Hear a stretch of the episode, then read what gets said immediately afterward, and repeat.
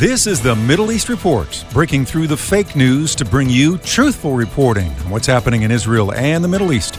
I'm John Riley. The United States' disastrous withdrawal from Afghanistan is causing many of its allies to question the credibility of the United States to fight and win wars. The Biden administration left behind U.S. citizens and billions of dollars of military equipment into the hands of terrorists. In addition, there are heartbroken military families in the wake of this disaster and one of the most chaotic withdrawals in U.S. history. How does this disastrous withdrawal affect Israel? Pesach Wolicki is a rabbi who lives in Israel. He's a frequent speaker on college campuses and churches across the United States and has written extensively in national publications on a variety of topics in regards to Israel. The long term consequences for the number one United States ally in the region, the state of Israel, must not be ignored. U.S. credibility has been terribly weakened by the way this was done. If we think about this in contrast to Donald Trump, where he moved the U.S. Embassy to Jerusalem. He took out Qasem Soleimani, the head terrorist of Iran, with a drone strike. These shows of strength and others like them led directly to the Abraham Accords, to peace throughout the Middle East in a period of tranquility. Because the way things work in the Middle East is that strength through peace is what works. They could have pulled out from Afghanistan while still projecting American strength, but the way they did it emboldens Iran who now is going to drive a harder bargain on the U.S. in this feckless nuclear negotiation.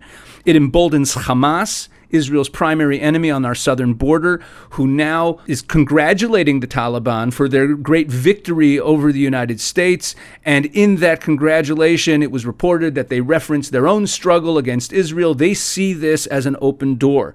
A few years ago, uh, when Hamas was uh, attacking Israel at one point, it was discovered when the Israelis went in that they had been using U.S. weaponry that had come from Libya. The United States had left weapons stores in Libya. They made their way across the North African coast, through Egypt, and into the Gaza Strip. I would not be surprised if we see weapons left by the United States in Afghanistan and probably personnel as well from the jihadis who are going to make their way from Afghanistan over to the Gaza Strip, over to Lebanon, over to areas where they will launch attacks against Israelis. So this is a direct threat to Israeli citizens. But Israel does not expect the United States to defend us. Israel can defend itself. But the unwillingness of the United States to protect its own citizens, as we saw in this pullout, where they left U.S. citizens behind and they left them in the hands of terrorists, this signals weakness to the United States allies,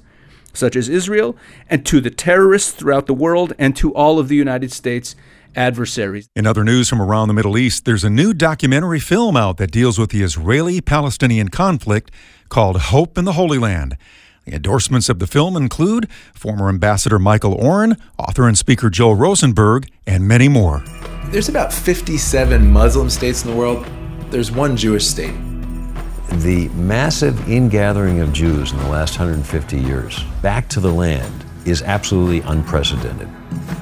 They say that there's no greater sign of redemption coming than the Jewish people returning to the hills of Judea. As a Christian, I've always supported Israel's claim to the Holy Land. To me, the Palestinians were just getting in the way of God's plan. But the way I viewed the other side created a conflict within me. I cannot comprehend in any way God's will for a certain group of people having to deal directly with the suffering of another people. I don't hate.